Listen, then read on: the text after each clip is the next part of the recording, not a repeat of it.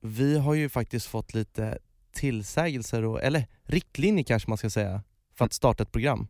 Ja, precis. Eh, vi var på möte med bossar och chefer i veckan eh, som hade lyssnat in sig på vår podd, känslor och sånt. Och en grej som kom upp som lite konstruktiv kritik var ju att vi är lite för utdragna och molniga ibland Mm. och att vi också behövde tisa lite i början av våra avsnitt för att vi har en ganska lång startsträcka liksom. Mm. Det tar lite långt för oss ibland att komma till eh, sak. Yeah. Så nu så tänkte jag att vi ska börja det här med avsnittet med att vi faktiskt gör ett, ett litet intro eh, där vi teasar för vad som kommer i eh, dagens episod av Känslor och sånt. Ja, men vi, vi gör väl ett försök. Det blir väl lite traileraktigt här då. Ja, vi, Kul. vi, gör, vi gör det live också, så får du göra specialeffekter då. Ja, Okej. kör. Du lyssnar på Känslor och sånt. I veckans avsnitt Niklas har en ny bästis Kalle gör bort sig i sängkammaren och vi hyllar världens kvinnor. Smack! Dessutom gästar komikern och skådespelaren Mikael Tornving. Välkommen till det 40 avsnittet av Känslor och sånt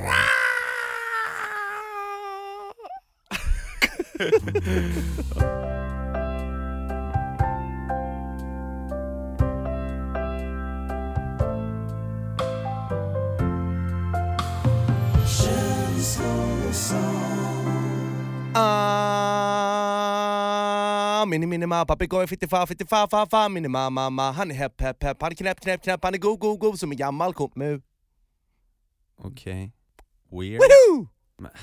Sluta. Jävla lil-tönt. Töntigt. Vadå? Minimo, minimo. Vadå? Jag, Kalle, Ja. vi sitter och gör avsnitt nummer 40, solen skiner Alltså, energin, nej, jag fattar ingenting. Min energi är liksom på level 1500 miljarder uppe i luften. Du sitter där som en jävla hösäck och du, är- du, du är uppenbarligen sur. Du är uppenbarligen sur. ja men vadå, det är väl inte så himla konstigt att jag är, att jag är lite butter. Vadå? För? Ja men seriös eller ska- låtsas det nu som du inte fattar, så här, spela dum. Alltså, i- jag vet nog vad som håller på att hända. Och så sitter du där och bara med ditt vidriga lilla smil. Ja. Ha, handlar det här om det som hände igår eller? Hände och hände i, vadå igår? Det här är någonting som jag märkt har börjat växa sig fram och jag, jag, tycker bara att det är, jag tycker bara att det är jobbigt att du har en ny bästis. Okej, nu har jag sagt det. Där! Det, nu har du korten på borden. Ja, jättekul. Och men- dessutom, eh, jättekul. Bästis och bästis, Ja men vadå? jättekul att du är ny bästa kompis med Danny Saucedo och eh, när det är fredag kväll som brukar vara liksom vår kväll när vi ska hitta på saker, nej då ska du gå över till honom och viba och Ja, bara men- sitta och moda och lägga upp grejer på instastory och bara han är min bästis och så är han skitsnygg och bra och bra, jag, nu vet jag hur det kommer bli Alltså, jag kommer inte få, jag kommer inte få, jag är utsorterad nu. Det är som ett så gammalt jävla frimärke som, som liksom avskavt vid kanterna och som någon kanske gammal gubbe som heter Per Egon eventuellt kommer samla på. Medan du har ett helt nytt så här fräsch, liksom, det var ju inget märkvärdigt, alltså, alltså Dan är ju precis som vilken människa som helst. Han är ju fantastisk men det är inte som att man bara så här är starstruck och, och liksom sitter där och har anda. Utan det var jävligt lugnt sen när man har lärt känna varandra lite. Gjort en låt sen tidigare över mig, Kanto, och sitter och vibar och gör lite nya prylar. Alltså, det är inte mer än så, Kalle. Alltså, och sen att Danny bjuder mig och Elif, min flickvän, till hans show på onsdag, det är ju bara för att vi vibbar och det liksom stämmer överens kemimässigt. Sen det här med att vi går in på djupa grejer när bara han och jag är, det är, det är liksom som med, vilken nära vän som helst. Det, det är inte som att Jaha. det är något så här. Så nu är man vilken nära vän som helst helt plötsligt. Nu är man, nu är man ett tag var det liksom Kalle, you, you're the only one in my life och sen så kommer det Sen så kommer det fästmör, sen så kommer det nya kompisar som heter Danny och nu, nu är jag helt jävla ensam här borta. Men du, Mm. du, du har fortfarande någon liten kvadratmeter som betyder jättemycket, liksom, det här lilla spacet i mitt hjärta. Där du, du fin det finns ju fortfarande i mig, alltså det finns ju i tankarna. Men sen kanske jag inte tänker på dig lika mycket som jag gjorde tidigare. Nej, och det här är bara så himla tråkigt att det är de här typen av grejer som händer. Som om inte det vore nog, så blir jag idag varse om att du ska ha mellokväll, melodifestivalhäng, och där var man inte ens bjuden, för då är det så här pargrejer. Alltså, jag kan ju inte rå för det. det var ju, Elif har gjort inbjudan och lite radiomänniskor kommer och lite så här, Ja, barndomspolare. Men Ja, mm. Alltså det, det, vi har inte hur stor lägenhet som helst ja Kalle. men det är tråkigt, särskilt när jag bara försöker visa goodwill och till exempel bjuder hem er förra helgen på, jag, jag vet inte om du kommer ihåg det, men det var ost och vin och champagnekväll. Då tänker man ju liksom att, ja då ska man kanske bli bjuden tillbaka men, Men vi, så... vi snackade ju om det där för något avsnitt sen, att det handlar ju om att ge utan att kräva någonting tillbaka. Och nu sitter du här och, ja, jag jag inte. kräver inte ingenting, jag säger bara att det, det, det hade ju varit trevligt att, att känna sig inkluderad liksom. Ja, men som sagt det finns där bak någonstans. Du förresten, vi, vi har inte ens pratat om, eh, om den eh, dejtkvällen, vad som hände efter att du drog. Men vi får nästan kanske dra hela grejen igen, och det ingår väl lite den här i programpunkten Dejta Kalle tänker jag, Ja, i och med att det var en dejt. Så varför inte bara kicka igång favoritpunkten av dem alla? Den heter så mycket som Dejta Kalle!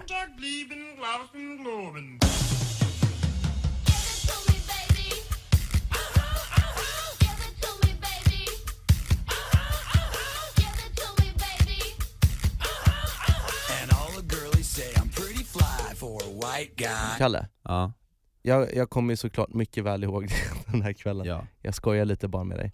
Men det var, det var ju fantastiskt och jag och Elif kom ju tillsammans med en av Elifs polare. Och så Mm. tänkte vi att vi skulle ja, men nästan lite dubbeldejta utan att ha några egentliga förväntningar, förhoppningar på att du och Elifs kompis skulle klaffa liksom. Nej, och det var ju, jag ställde mig lite först tveksam till den här dubbeldejten eftersom eh, du har gjort ett försök med det innan, och då gick det ju inte så himla bra. Eh, eller bra och bra, men det var lite, det, det var inte alls någon speciellt bra match sådär. Nej. Eh, men eh, skam den som ger sig, så det var, det var, vi provade ju ett nytt försök här. Mm.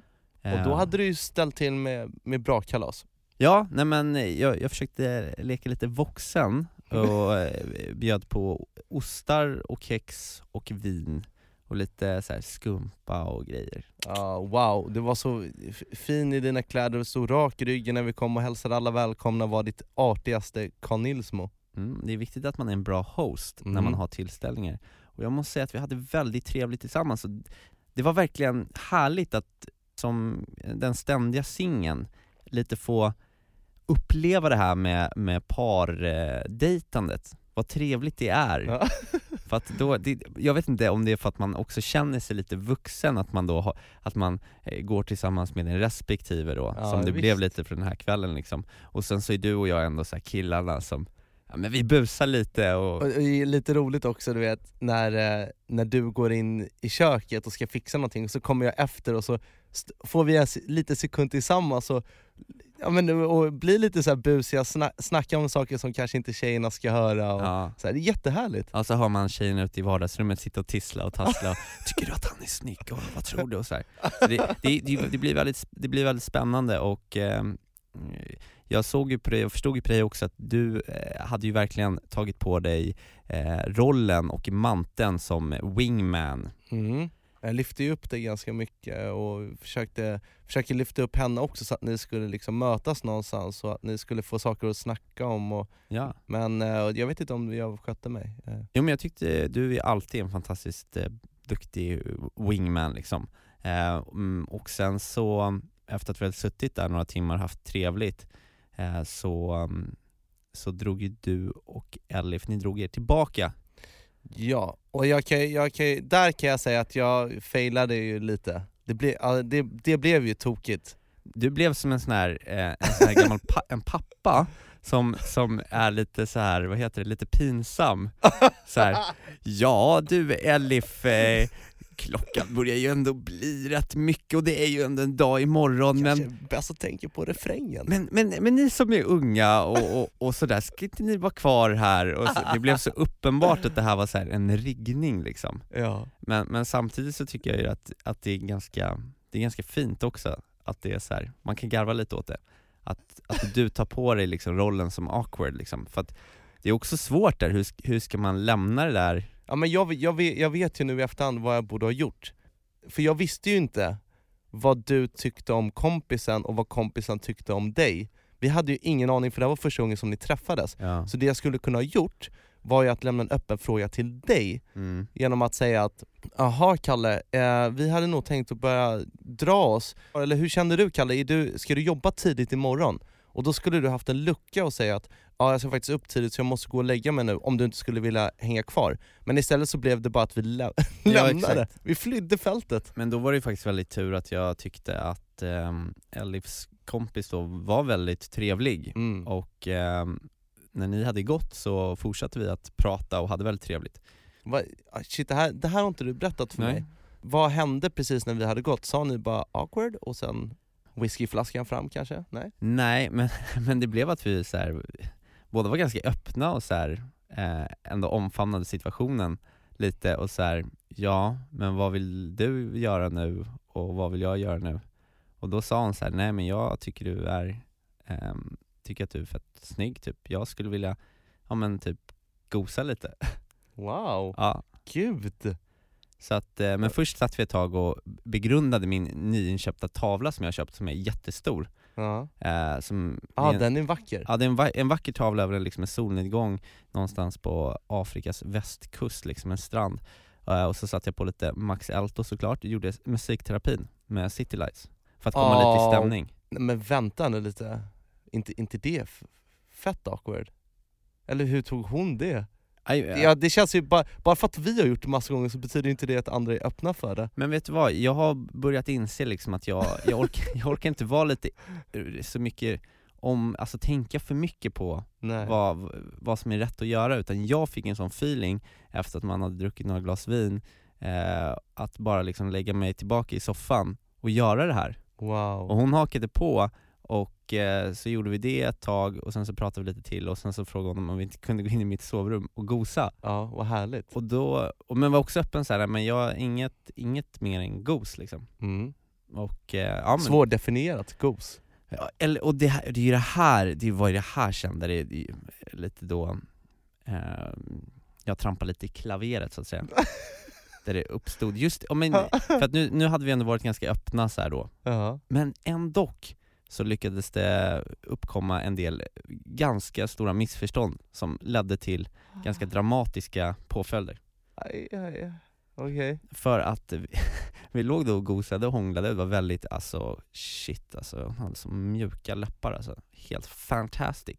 Och mitt under det här hå- hånglet då liksom, så, så säger hon till mig, hon kollar på mig och bara så, kan inte du, eh, kan inte du strypa mig?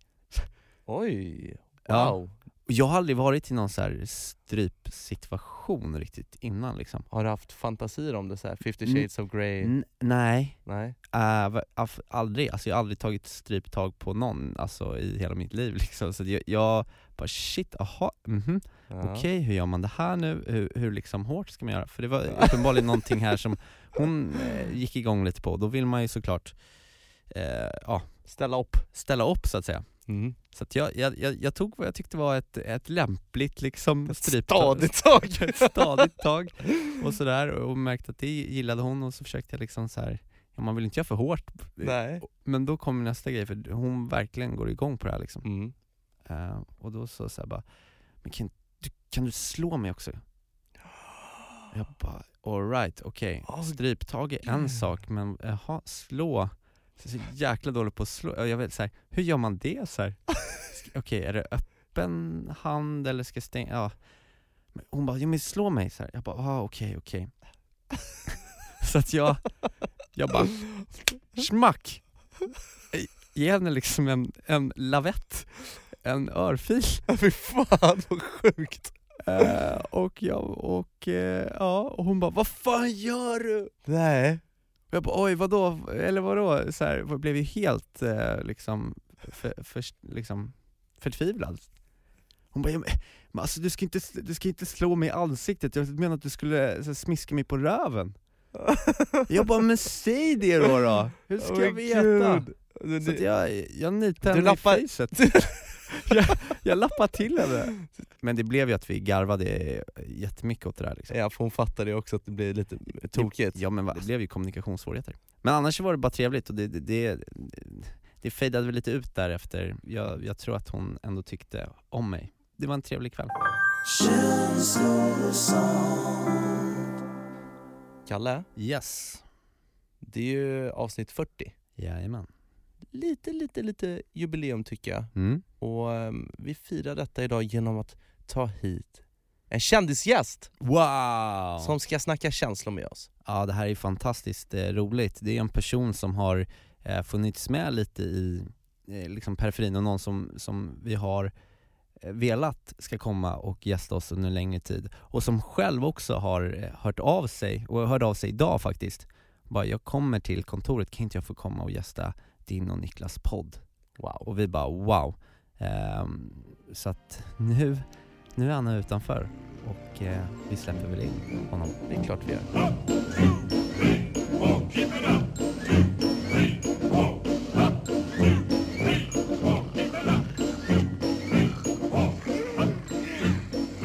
om man ska prata kändisskap så tror jag nog vi aldrig har haft en sån här välkänd person i studion. Som liksom hela Sverige vet vem det är. Mm. Och samtidigt så tror jag aldrig varit mer, har, har varit med om att liksom träffa någon som är, som är mer ödmjuk och öppen person och som från första gången man, man träffar honom verkligen omfamnar en och släpper in en i sitt liv. Så det är med massor av kärlek som, som vi vill välkomna komikern, skådespelaren, bataljonschefen och såklart känslomänniskan Mikael Tornving! Tackar, tackar, tackar. Men alltså om man, om man ser liksom på, på pappret, Micke, Mm.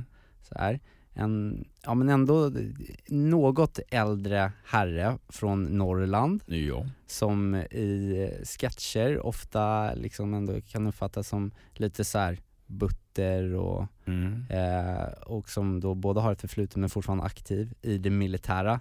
Det är ju många grejer här som man tänker att, ja men att, som passar in i den kanske stereotypa machomannen.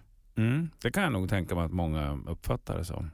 Men när man träffar dig så är du en riktig sån känslor och sånt kille som verkligen liksom ger en en kram och frågar hur man mår och ser en i ögonen när man träffar dig. Hur- Ja. Hur, hur, går, hur går det ihop? Liksom? Jag tycker om människor. Ehm, generellt tycker jag om människor. Sen finns det ju vissa som jag, det visar sig att jag inte tycker om när Mm. jag har pratat med dem en stund. Mm. Men min grundinställning har nog alltid varit att, att människor är trevliga varelser som jag får ett utbyte av att umgås med. Jag är en ganska social person men sen har jag långa perioder när jag är extremt, eh, har ett mycket starkt behov av att vara ensam också. Och då, då är det en, en vald ensamhet. Jag trivs i mitt eget sällskap. Men eh, jag tänkte lite på så här militärtjänsten, kan du Mm. berätta lite om när, hur, hur kom du, du gjorde lumpen och hur liksom var din väg in i militära? Ja, eh, det, den var ju den var ju självklar. Det här var 1980 som jag gjorde min grundutbildning och då var ju, hade vi allmän värnplikt och gjorde man inte värnplikten så åkte man i fängelse. Sen kan man tycka vad man vill om det va? Men, men för mig så var militärtjänsten eh, någonting som jag inte reflekterade så mycket över utan det var ungefär som att gå gymnasiet. För alla killar så var det, ja sen gör man lumpen liksom. Det var så det var. Får, får jag fråga en sak Ja. där angående lumpen då? Min, eh, jag har inte gjort lumpen, tyvärr. Nej, det får Inte ju jag din heller. generation som har gjort det. Inte jag heller. Ja, jag, jag, jag kan ju flika in att jag väldigt gärna ville göra det. Och Jag jag gjorde mönstringen och allt sånt där, men sen kom jag in på en utbildning. Och då var det väldigt svårt att boka av lumpen. Så jag fick skicka massa brev och så här. men till slut så gav de efter och så gjorde jag min utbildning. Mm. Men däremot så har min kära bror, han gjorde lumpen och han har så många kompisar kvar trots att det nästan var Mm. tio år sedan han var där. Har du mycket så här, har du kvar kompisar därifrån? För man, jag har hört att man får extremt tajta band med varandra när man är ute i naturen och så nära varandra. Ja, ute i naturen var en, en skön skrivning av det, man, det man gör. Men, men jo, det har jag. För ett år sedan så var vi eh, åtta eller nio, jag kommer inte riktigt ihåg, som, som träffades i Chamonix Oh. eh, och åkte skidor tillsammans. Och det var just från, från det gänget, alltså från grundutbildningen. Och jag kan säga att en fyra, fem av dem har jag regelbunden kontakt med. Och det, det, när vi träffades så, så var det inte så att det var hö hö hö och minns du kapten Mm. Karlsson och sådär. Det, det, vi dök ner det ibland men vi har ju en pågående relation. Ja. Där vi har eh, gift oss och skilt oss och fått barn och, och mm, barnen har vuxit upp. Och det har hänt saker i livet och någon har fått någon smäll i tillvaron. Och, eh, men det, det sköna med att träffa det gänget är att där, där är allting, allting är klart. Vi vet vilka vi är och vår tillit till varandra är fullständig. Mm. Vilket är väldigt skönt. Så det behöver inte hålla på att tuppas och, och grejas. Och det finns en mycket stark kärlek. Mm. Mm. Men är det, skulle du säga att det här är ett, ett undantag till regeln? För man kan ju tänka att den bild man har ibland av militärtjänsten är att det är, det är, det är mycket jargong Att det är och... många som tuppar sig. Ja, Ja, jag tyckte det var så. Jo, men det är ju för att det är, det är unga killar liksom och de är ju sådana. Mm. Men, men då kommer ledarskapet in. Då, då är det plutoncheferna och, och alltså de militära cheferna som ska se till att det här blir en välfungerande grupp. Att man förstärker de positiva gruppdynamiska effekterna eh, och eh, markerar mot det som är dåligt. Va? Mm. Och det som jag tyckte var utmaningen i det militära ledarskapet är att se att den, den där killen och den där killen de har en dålig självkänsla och den är ogrundad. Mm. Eh, och nu ska jag hjälpa dem att, att förstå att de faktiskt är kapabla att klara mycket mer än vad de tror. Den där killen det är en egoistisk skitstövel som, som har glidit genom livet på en räkmacka och aldrig mötts på motstånd och, och kunna göra lite grann som man vill. Han ska ha sig en liten hurring så att han förstår att det går inte att bete sig sådär utan jag måste Mm. visa hänsyn till andra också. Och sen balanserar man det här i gruppen. Och så mognar de. Mm. För man har ju tid på sig. Det var ju sju månader i stort sett dygnet runt. Vad, vad skulle kunna vara ett exempel på hur man gör det, liksom inom det militära? Hur, lyft, hur lyfter man upp någon där? Vi hade en diskussion en gång uppe på mässen om ledarskap. Mässen är... eh, Mässen är typ eh, ett uppdressat fikarum kan man säga med möbler och, vackra tavlor och sablar på väggarna och sådär. Mm. Eh, och de kan också ha, man har fester och man kan ha lite baler och sånt där. där? Men så hade vi en diskussion där på mässen som, var som handlade om ledarskap och det var väldigt så komplexa teorier för, för alla var ju pålästa som 17. Och så var det en ung fänrik som, som blev frustrerad för han förstod inte riktigt vad det här snacket handlade om Mm. Alla teorierna. Så han sa, ja, men hur ska man göra då för att vara en bra ledare? Och då var det en, en äldre officer som, som tittade på honom och sa, du måste tycka om pojkarna. Mm. Och där formulerade han det som jag tycker är kärnan i allt ledarskap. Att man måste faktiskt, man måste faktiskt tycka om sin personal. Mm. Och tycker man om sin personal, då känner de den, den kärleken. Eh, och då kan man ställa ganska höga krav Mm. utan att man uppfattas som diktatorisk. Utan de känner att, att man vill att de ska utvecklas och Ja. att de ska leverera så bra de faktiskt kan och inte bara såsa runt. Va? Fint. Ja men det där har jag tänkt på också, de, de ledarna jag haft i alla möjliga typer av sammanhang, allt från ja, men, lärare till eh, konfirmationsledare. Så där jag har trivts bäst är när liksom, ledaren ser en och där de lyfter upp en. För då vill man ju, då vill man ju göra ännu bättre. Mm. När man får den liksom Ja, de får den att utvecklas och bli Ja. bättre. Va? men de ledare man har haft som, som kommer med liksom negativt och nej det här duger inte, det här är inte bra nog, och man får den här negativiteten, då blir det liksom, Jag måste ändå säga det, att jag, jag är ju för båda. För jag, det är såklart att man föredrar den kärleksfulla ledaren, men jag tycker ändå, jag har jobbat på lite ställen tidigare där jag har haft extremt stränga ledare som har varit väldigt sådär att de inte har gett eh, beröm och det har aldrig varit någon klapp på axeln utan man måste kämpa satan för att de ska se en. Mm. Och då har jag liksom tyckt om lite den kampen att, eh, att bli omtyckt av den här personen. Medan alla andra tycker att den här personen är hemsk. Ja men det, det där känner jag igen eh, också. Jag hade en, en lärare på universitetet i arbetsrätt som var stenhård alltså. Eh, och jag gillade, jag gillade verkligen det för att jag var tvungen att läsa på när man hade de här seminarierna i arbetsrätt. Mm. Och så fanns det alltid de här som, som alltid hade kunnat glida bara på, och, på att snacka. Och jag förberedde mig för de här seminarierna Mm. och det lönade sig. Eh, och det jag tyckte om var ju också att hon hon hade ju förmågan att omedelbart identifiera de som bara babblade. Va? Mm. Och de skar hon i stycken. Mm. Och det var också jävligt skönt därför att då lönade det sig att, att, att jobba hårt. Va? Mm. Men, men jag, vill, jag vill poängtera då att det är ingen konflikt mellan att vara kärleksfull och att ställa krav. Nej. Nej, det, Det är sant.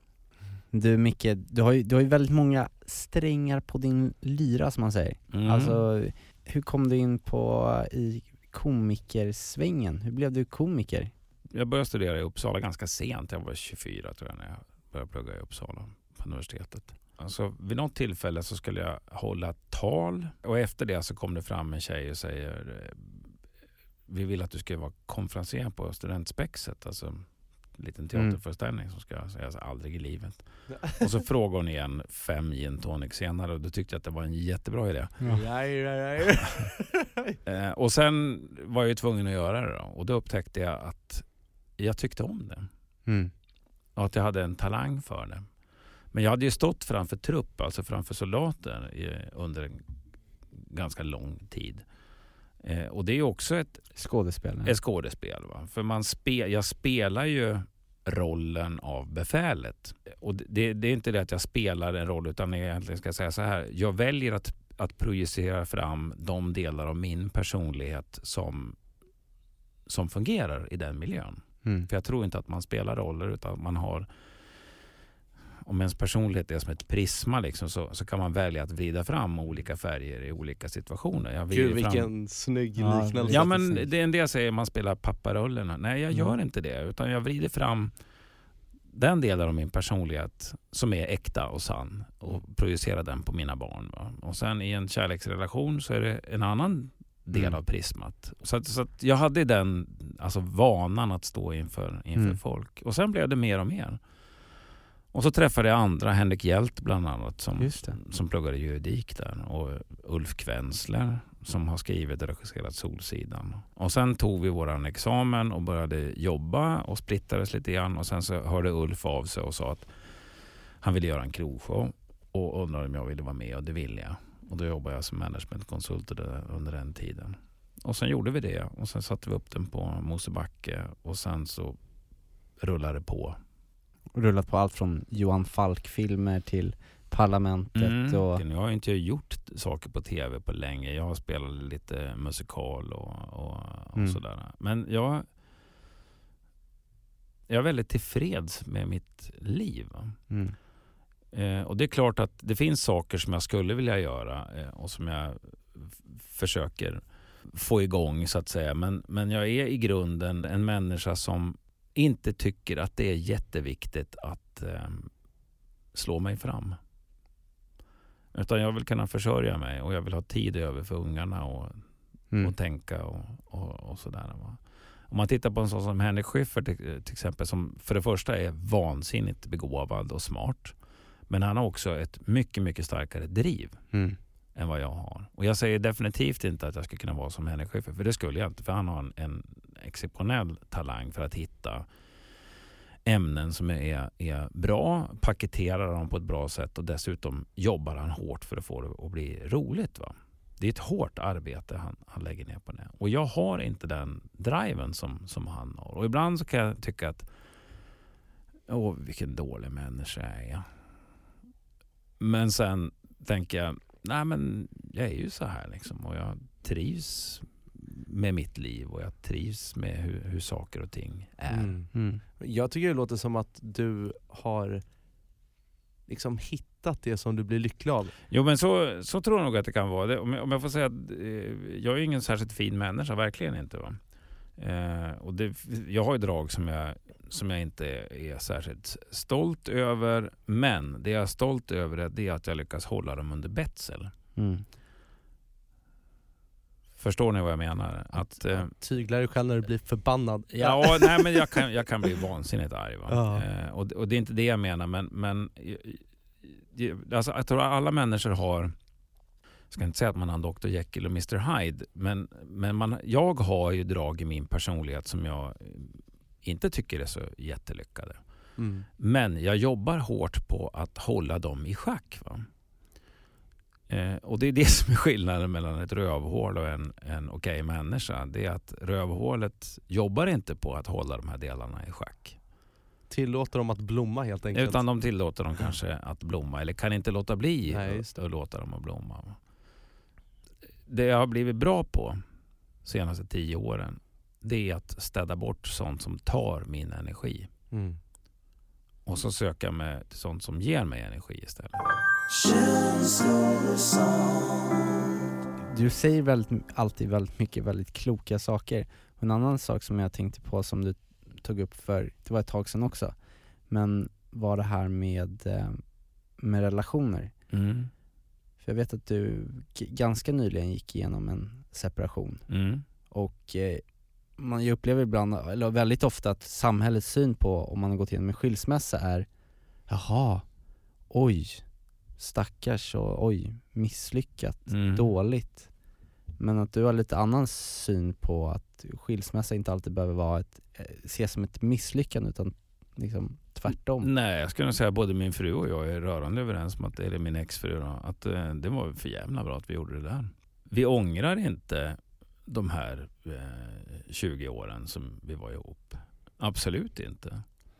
Men nu kom vi till en punkt där vi båda var överens om att nu börjar vi gå varandra lite grann på nerverna. Mm. Eh, och hon sa en, en väldigt bra sak när vi satt och. För vi tröskar igenom det här naturligtvis. Det finns en del, sen ska du inte försöka lite till. Och, Mm. men tror du, vad fan är du dum i huvudet? Vem är mest lämpad att bedöma hur mycket som har försökt och hur, när det är dags att, att säga nej? De som är i relationen eller du som ser oss någon gång då och då? Va? Det är klart att vi har försökt. Mm. Det, är, inte- det är inte så att första lilla uppförsbacken, nej vi skiljer oss. Mm. Det är inte så det funkar. Eh, För de flesta i alla fall. Eh, Men hon sa en bra sak. Hon sa det att nej, jag tror att det här är bra att vi skiljer oss. Därför att annars kommer vi sitta där vid kaffebordet när vi är 70 år gamla och vara jäkligt bittra och kanske tycka illa om varandra. Och det vill jag inte. Nej. Och det hade hon helt rätt i. Är ni kompisar och vänner liksom? Ja, det är gud ja. Ja. Vi käkade middag tillsammans i söndags. Eh, Men, vad är det som har gjort så att ni är vänner fortfarande? Därför att vi är sådana personligheter. Ja. Eh, vi, vi, har den, vi har den grundpersonligheten, eh, både Gunilla och jag, att ingen av oss är svartsjuk. Vår relation har gått in i en ny fas.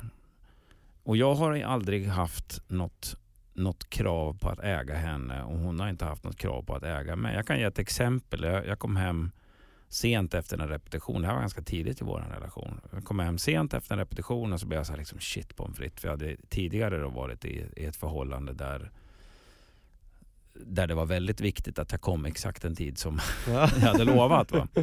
ja. Om vi säger så. Eh, och så kommer jag hem eh, och är liksom beredd på fight. Va? ja. Och då, då säger hon, eh, min exfru säger att eh, jaha, hej välkommen hem älskling. Mm. Och jag hänger av mig och säger, du är inte irriterad? Nej, varför ska jag vara det? säger hon. Jag vet ju att du vill vara med mig och ungarna. Och om du kommer sent, då finns det ett skäl till det. Jag gissar att repetitionen låg ut på tiden. Mm. Ja, så var det. Ja, då så. ja Det finns mat där om du vill ha. Och, och det är hennes, ja, men det är hennes förhållningssätt. Va? Eh, och då är det ju inget problem efteråt heller. För hon, hon vill mig väl Mm. och jag vill henne väl. Eh, och sen ska vi inte leva tillsammans. Och det är vi också överens om. Mm. Så det, det, för oss var det inte mer komplicerat än så. Men hon är en in i helvete klok och mycket rolig kvinna. Mycket rolig. Och eh, på tal om, om kvinnor, det är, det är internationella kvinnodagen idag när Mm. vi sitter och, och spelar in. Och eh, jag, jag vet idag för att eh, jag lyssnade på radion att det finns en eller flera kvinnor i, i ditt liv som, som, som har betytt mycket för, för dig, Micke. Mm. Är det någon speciell? Ja, dels alla de kvinnor som jag har haft turen att ha en relation med. Mm. Naturligtvis. Och, och de är mycket, mycket viktigare, för, särskilt för unga killar tror jag. Att man kommer in rätt där i relationen med, med tjejer. Eller med sin partner. Oavsett vilken läggning man har. Va? Mm. Men att man har, särskilt den första tror jag är viktig. Och jag har faktiskt kontakt med, med alla de som jag har levt i längre relationer med. De har jag fortfarande då och då kon- kontakt med. Men om jag ska ha någon slags förebild så är är Mm. morsan Ja. väldigt mycket. Va? Eh, Och jag är uppvuxen i ett matriarkat skulle jag påstå. Mm. Jag har en yngre syster som jag tycker jättemycket om och vår relation blir bara bättre och bättre ju äldre vi blir. Va? Hon är så jävla cool. Hon kör bil och Wow. har bott i Hongkong och hittar och ordning och reda. Liksom. Och, äh, hon är as, ascool min syster. Wow. Riktigt, riktigt cool. Men om det är någon, någon förebild jag har så är den, det är morsan min. Det är Mm. faktiskt. Och det är inte så originellt, men hon är en speciell kvinna. På vilket sätt? Är det, Ja, hon är fighter. Ja, det, hon, alltså, jo det är hon. Men hon är, det, hon är inte en sån här fighter som, som måste vinna hela tiden. Hon behöver inte hävda sig. Nej, hon behöver inte hävda sig utan hon vet vad hon tycker är viktigt. Eh, och då bara trycker hon ner huvudet och så bara pressar hon sig fram tills det är på det sättet. Va? Mm. Och det gillar jag. Eh, hon är intelligent. Hon är rolig. Hon är, var politiskt aktiv på 70-talet. Var aktiv i kvinnorörelsen. Eh, var med och startade Kvinnohuset, tror jag det hette, i Östersund för misshandlade kvinnor. Alltså där, där, dit de kunde söka sig, de som var misshandlade. Och gick och tejpade upp lappar på damtoaletten och sådär. Va? Så hon, har- hon, har- hon har bedrivit en väldigt praktisk jämställdhetskamp, eller kvinnokamp som det hette då på den tiden. Så jag är uppvuxen med att morsan säger åt mig så här, "Ja, fan det finns ju ingen tvätt, det finns ju inte, jag har inga rena kläder. Nej men tvättmaskinen är där, du är inte dum i huvudet. Okej, då fick Snyggt. man ju tvätta va. Mm. Och när morsan och farsan skilde sig och jag var 15 år, då, då, nu är det så här barn att nu, nu är det bara vi tre. Och det tyckte vi var skönt för farsan krökade ju rätt hårt. Liksom. Eh, så nu måste vi, för att få det här att funka så behöver jag er hjälp. Jaha. Så vecka ett då lagade jag mat och syrran diska. Vecka två då var det tvärtom. Så varje Mm. fredag åkte vi iväg och storhandla och sen så gjorde hon en matlista och så lagade vi mat. Så det har jag gjort sedan jag var 15. Och det är väl inte världsunikt på något sätt men det var en väldigt, väldigt bra skola. Mm. Och jag försöker lära mina barn också att en, en riktig kar ska kunna ta hand om sina kläder, ska kunna laga mat och hålla rent och snyggt omkring sig. Mm. Det är ett grundkrav som jag tycker. Att någon som är då 35-40 år och inte kan koka ett ägg, det, det är bara löjligt. Det är Mm. bara löjligt. Mm. Har, du, har du blivit skolad så också Kalle? Ja, ja nej, men det, det, det har jag nog, jag, har- men jag har ju samtidigt också en, en, en, väldigt, eh, en väldigt snäll, lite mer av vad ska man säga, bullmamma som gör allt Mm. för. Och jag, jag flyttade ju ut, eh, vad ska man säga, ganska tidigt. Eh, när jag var 16 år flyttade jag och brorsan till egen lägenhet och sen har jag bott i Afrika med pappa och sen har jag pluggat i USA och i Frankrike. Och nu efter egentligen 10 år, när jag kom tillbaka till Stockholm så eh, som bostadsläget ser ut i, i, Stockholm så är det helt omöjligt att hitta en bostad. Och Mm. mina föräldrar hade investerat i en lägenhet som ligger liksom granne i bostaden bredvid där mina päron bor, mina föräldrar bor. Så att jag liksom kommit tillbaka när jag är 27 eh, till att bo väldigt nära mina föräldrar. Mamma kan du fixa chips? Ja, nej men, nej men det, Nej, men det kan väl vara mysigt Ja men det, och det är ju fantastiskt mysigt och det, man blir man man faller ju tillbaka till det här eh, tonårs lite beteendet, att jag går ju gärna in och äter mammas mat och blir liksom omhändertagen. Jag tycker det är fantastiskt Ja men det kan vara skönt i, i perioder. Det tyckte jag var skönt när jag pluggade i Uppsala så åkte jag hem. Eh, Men, men låt inte din lathet döda din självständighet Kalle. Sant. Det är mitt tips. Sant. För det, grejen är just det att det, det, det ljuvliga att vara självständig. Mm.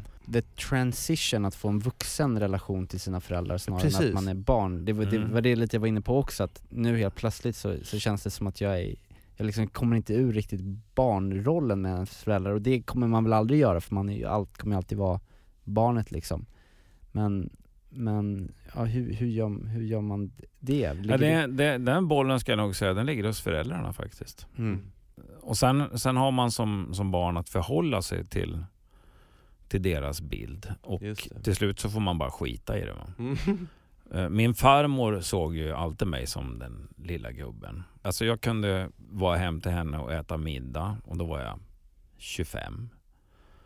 Eh, och hon sa, Åh, Mik- eh, ta på dig halsduken Mikael, det, det är kallt ute. Och då hade jag veckan innan varit ute på en övning öster om Gällivare vid minus 40 grader. och varit plutonchef liksom och herre och mästare över liv och död in, inom ett visst geografiskt område och haft det yttersta ansvaret för de här 40 killarnas mat, överlevnad, tält, värme, ved, vatten, allting sånt. Men det spelade liksom ingen roll för Nej. min farmor. Va? Och då, då kan man antingen välja att bli irriterad Mm. Eller så kan man välja att se det som att ja, hon har inte riktigt kunnat släppa att, att jag är vuxen. Mm. Och det är lite gulligt. Och Mm. jag behöver faktiskt inte bry mig om det. Jag behöver inte bry mig om det. För om jag själv vet att jag är vuxen och att jag klarar mig själv. Då får väl hon ha vilken bild hon Mm. vill. va? Du behöver ju inte bevisa Mm. någonting. Nej. Den enda du behöver bevisa något är ju för dig själv. Mm. Och det går väl igen i, i alla typer av situationer. Vi pratar ofta om det att, att det här med att, att älska sig själv, att det är, är, är liksom grunden i, i, i det mesta. Att man duger som man är. Mm. Jag tycker inte riktigt om det där när man säger att man duger som man är. Varför inte då? Därför att om du är, om du är dålig, Mm. ska du nöja dig med det då? Förstår du vad jag menar? Nej. Om du har en massa vanor Mm. som är destruktiva eh, och där du inte riktigt är så, så bra och öppen som människa Mm. som du egentligen skulle vilja vara. Ska du då nöja dig med att du är som du är? För man kan ju hela tiden förbättra Mm. sig själv. Och jag menar inte det att man ska förbättra sig själv eh, eh, tills man blir en framgångsrik och rik människa. Men jag väljer att se på livet som, som en lång, lång vandring. Mm.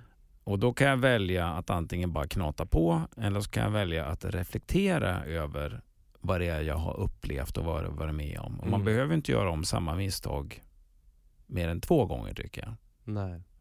Utan man lär sig av sina misstag. Och så, Okej, nu gick jag in i den här, här typen av relation. Varför gjorde jag det? Mm. Jo, för att hon var intresserad av mig. Okej, måste jag gå in i en relation med alla tjejer som bekräftar mig? Kanske inte. Utan jag kanske ska välja någon som jag dessutom känner att jag mår bra tillsammans med och inte vara så jävla tacksam över att jag blir, att jag blir Ja. sedd. Just det. För det har varit mitt problem en gång i tiden. Och när jag lyckades analysera det och gjorde mig av med det, då blev allting mycket, mycket bättre. Mhm. Så jag tycker om dig själv men, men eh, och, och du duger väl som du är men det finns alltid någonting man kan göra lite bättre. Va? Man kan väl säga att, att det stämmer bra det här uttrycket, du duger som det är på saker man inte kan påverka. Ja, ja, oh ja, absolut. För det är väl lite det som Ja. jag tänker med, ja men lite hur man ser ut och Ja, ja så är det. Alltså det, det, det är ett genetiskt lotteri och så Ja. får man vissa egenskaper på köpet Precis. vare sig man vill eller inte. Men just när det gäller sätten att hantera omvärlden så, så visar ju forskning att det, det kan man faktiskt också ändra. Om man har ett beteende som, är, som alltid leder en snett Mm. så kan man ju dra slutsatsen att det här är inte så bra. Va? Mm. Och sen kan man välja att försöka jobba med det mm. eller inte. Jag har aldrig kunnat låta bli att analysera eh, omvärlden och mig, mig själv. För jag tycker att det är, Jag tycker att det är intressant. Man bara sitter här med öppen mun Ja. Micke, alltså det, det är fängslande när du, eh, när du berättar om vad du har varit med om och dina värderingar och tankar och analyser kring saker. Jag, jag, jag tar in det i mitt hjärta och det gör du också förstår jag. Ja, helt Ja. fantastiskt. Och vi är ver- verkligen så himla tacksamma och glada att du ville komma och gästa vår lilla, lilla podd. Ja men det var jättetrevligt. Tusen tack för att du Ja, ville men tack komma hit. själva. Får vi avsluta det här med en, en, en stor kram? Ja. Det tycker jag vi gör. Hej då! Hej då. Vilken, eh, vilken kille han är och vilka, alltså på riktigt, när Micke sitter och snackar Mm. min haka är nere vid knäna. Det är nästan som att jag dreglar för att det jag älskar ju hans sätt att tänka och hans sätt att analysera saker Mm. och det känns ju som att han är en av de större förebilderna man har nu efter det här snacket. Ja, verkligen. Jag tycker att han har ett, liksom ett bra perspektiv Mm. på saker och ting. Och eh, han lämnade oss här med att säga att vi när som helst får ringa honom om vi behöver han, tyckte, han sa att det låter lite pretentiöst att säga att jag kan vara er mentor eh, Men om ni vill ringa eller prata och bolla saker och så, så är ni välkomna att göra det. Och det typ blev jag väldigt glad över. Du kanske kände till och med redan för att ringa idag och frå fråga honom lite om tips hur eh, du ska hantera det här med min nya bästa kompis? Ja, faktiskt så. Han, han kommer säkert ha ett, ha ett bra svar på det. Sen tycker jag också att det var väldigt roligt att, att höra om eh, hans relation till sin mamma och hur Mm. mycket hon hade betytt för honom. Och det har ju varit internationella kvinnodagen. Mm. Då undrar jag också lite för, med dig Niklas, alltså kvinnor och tjejer och brudar och sånt, de är ju fantastiska. Finns det någon speciell kvin kvinna som du har som förebild som har liksom betytt mycket för dig? Framförallt om min, min kära fästmö men eh, över henne någon som har varit med mig hela livet, det är ju min mamma också. Alla har ju en speciell relation till sin mamma och min mamma är ju, hon är fantastiskt stark. Det är, he, alltså det är helt sjukt vad stark hon är egentligen. Alltså fysiskt stark också, hon är polis. Ja, ja men det är hon. Alltså hon, hon kan göra chins och hon har, hon har eh, trippelt så många magrutor än vad jag har och hon, hon har fött liksom fyra barn. Ja. Alltså bara den grejen. Men sen har mamma också så här, en mental styrka som är helt brutal. Ja, Tack mamma att du är en stark kvinna och får Ja. igenom dina grejer för ofta är det bra saker. Ja. Jag älskar dig. wow. Och du då Kallis? Nej men det är ju också, eh, goes without saying, men jag tycker ju att min mamma är helt fantastisk. Ehm, hon är en liten, lite mindre, alltså min mamma är ganska liten. Hon är Mm. inte så lång och sådär, men hon, jag eh, beundrar att hon så helhjärtat gör allting för oss karlar i vår familj, för vi är tre bröder och så pappa liksom. Och trots att hon inte är så stark, hon min mamma hade, fick en, eh, en tumör i ryggen och gick igenom en stel, eh, stel operation när jag var typ 9-10 år eller något sånt, Mm. 8-9 år. Och sen dess har hon haft väldiga problem med ryggen och mycket ont, mycket smärta. Och att ändå vara så stark och liksom bära hela familjen på sina axlar, det är beundransvärt. Och jag kan ofta få lite så här ångest som jag tror kanske många har som, som är barn, att man inte är tillräckligt tacksam Mm. eh, för det ens föräldrar gör för en. Men idag så sk- ska jag verkligen gå och köpa en stor bukett blommor till min mamma och säga att jag älskar henne, för hon är, hon är bäst. Jag tänkte i och med att vi ändå pratat en hel del om familjeförhållanden idag ändå, Mm. både med Micke Tornving och, och nu om våra mödrar framförallt då, som är starka och älskvärda människor som har gett oss Liv. livet. Så tänkte jag att vi kanske skulle gå in på veckans freestyle.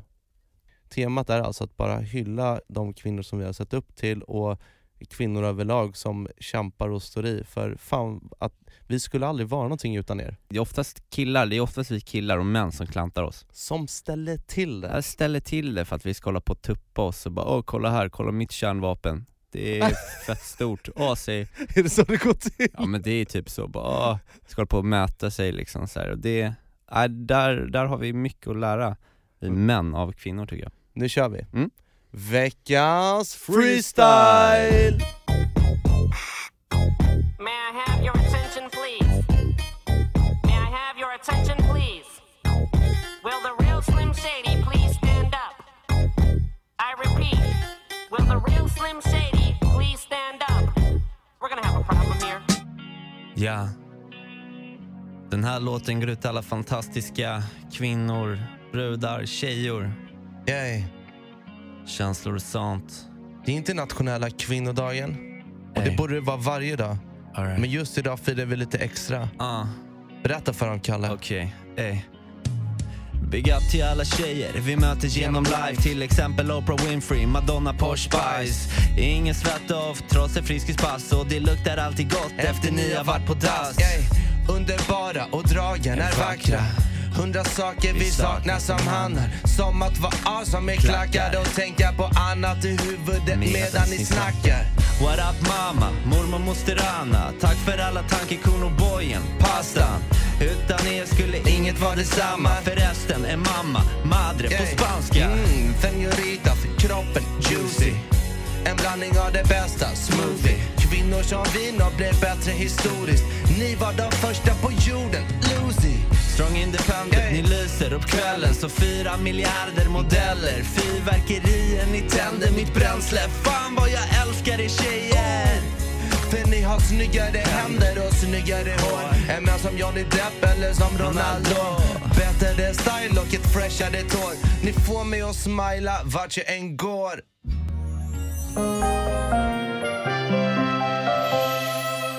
Va? Vilken, eh, vilken fin eh, liten hyllningsfreestyle. Ja, till alla, framförallt eh, tjejor och brudar och kvinnor som lyssnar på känslor och sånt. Ta, ta till er den här freestylen. Ja, ni äger. Yes. Och det är, på tal om tjejer så har vi ju många som följer oss också som är tjejer. Och eh, på vårt Instagramkonto, kanslor och sant podcast. Eh, och det är en tjej där som heter Frida som skrev för ett tag sedan i kommentarsfältet och skrev att hon hade hört talas om vår podd och undrade vilket avsnitt hon skulle börja lyssna på. Mm.